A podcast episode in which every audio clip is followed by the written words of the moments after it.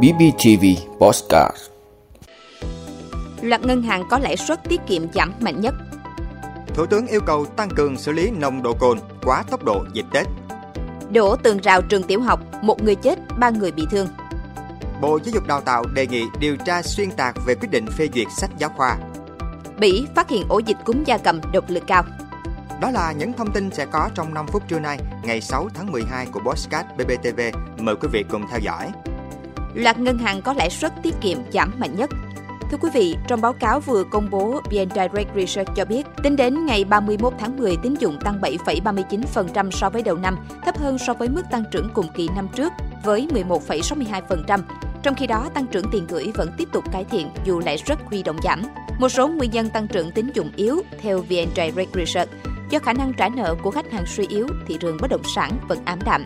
Về lãi suất huy động, tính đến ngày 24 tháng 11, bình quân kỳ hạn 12 tháng của các ngân hàng quốc doanh đã giảm về mức 5,13% một năm, giảm 0,1 điểm phần trăm so với cuối tháng 10.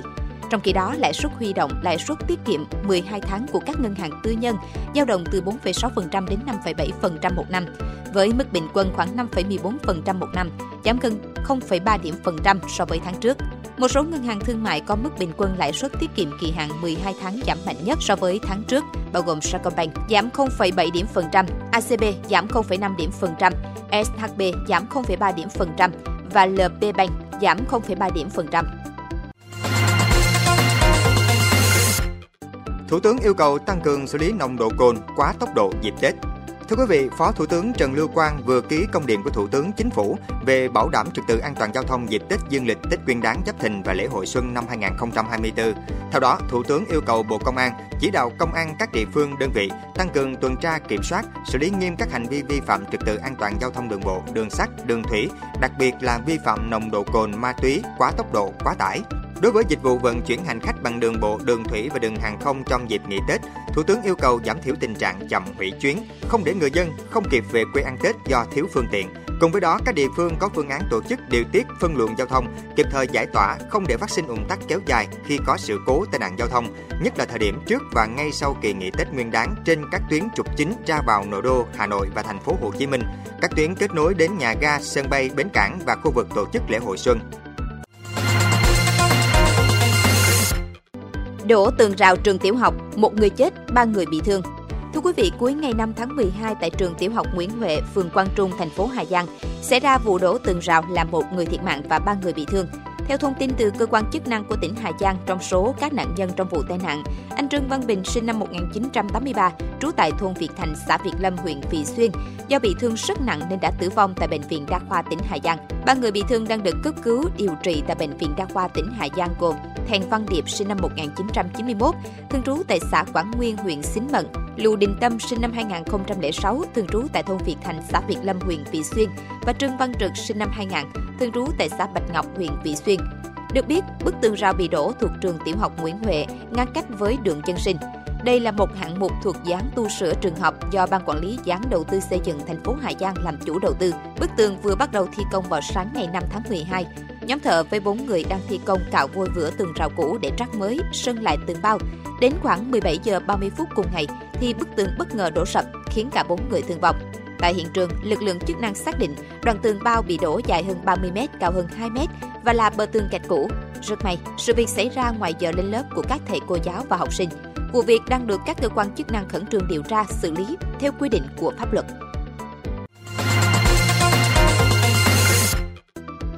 Bộ Giáo dục Đào tạo đề nghị điều tra xuyên tạc về quyết định phê duyệt sách giáo khoa. Thưa quý vị, tối ngày 5 tháng 12, Bộ Giáo dục Đào tạo vừa phát đi thông tin cảnh báo về hành vi xuyên tạc quyết định phê duyệt sách giáo khoa tiếng Trung Quốc lớp 3, lớp 4. Theo Bộ Giáo dục Đào tạo, ngày 1 tháng 12 năm 2023, Bộ trưởng Bộ Giáo dục Đào tạo ban hành quyết định số 4119 về việc phê duyệt sách giáo khoa các môn học, hoạt động giáo dục lớp 5 và sách giáo khoa tiếng Trung Quốc lớp 3, lớp 4 sử dụng trong cơ sở giáo dục phổ thông. Đây là hoạt động bình thường theo đúng kế hoạch thẩm định phê duyệt danh mục sách giáo khoa các môn ngoại ngữ trong chương trình giáo dục phổ thông 2018. Năm 2022, cùng với tiếng Anh, Bộ Giáo dục Đào tạo đã phê duyệt sách giáo khoa tiếng Hàn, tiếng Nhật, tiếng Pháp lớp 3 để sử dụng trong các cơ sở giáo dục phổ thông. Năm 2023, đợt 1 sẽ phê duyệt các sách giáo khoa của lớp 5, trong đó có 10 bản sách tiếng Anh và các môn học khác cùng với tiếng Trung Quốc lớp 3, lớp 4. Dự kiến trong tháng 12 năm 2023, Bộ Giáo dục Đào tạo tiếp tục phê duyệt sách giáo khoa của các môn tiếng Hàn, tiếng Nhật, tiếng Pháp và tiếng Nga. Tuy nhiên, sau khi quyết định trên được ban hành, trên mạng xã hội xuất hiện các thông tin xuyên tạc, bình luận tiêu cực, lệch lạc về nội dung quyết định. Điều này ảnh hưởng tiêu cực tới chủ trương đổi mới chương trình sách giáo khoa, nỗ lực dạy và học môn ngoại ngữ trong các trường phổ thông và gây tâm lý hoang mang trong xã hội. Bộ Giáo dục Đào tạo đề nghị các cơ quan chức năng điều tra xử lý những hành vi sai phạm trên theo đúng quy định của pháp luật.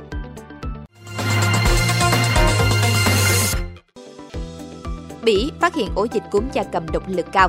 Thưa quý vị, theo Tổ chức Thú y Thế giới WOAH, một đợt bùng phát dịch cúm gia cầm H5N1 rất dễ lây lan đã được báo cáo tại một trang trại gia cầm ở vùng Tây Bắc nước Bỉ. Trong một tuyên bố hôm ngày 4 tháng 12, Tổ chức Thú y Thế giới có trụ sở tại Paris, Pháp cho biết, dịch cúm gia cầm được phát hiện ở thành phố Desmude của Bỉ, gần Pháp và ít nhất 95 con chim đã chết vì nhiễm cúm gia cầm, trong khi phần còn lại của đàn bao gồm 20.100 con đã bị tiêu hủy.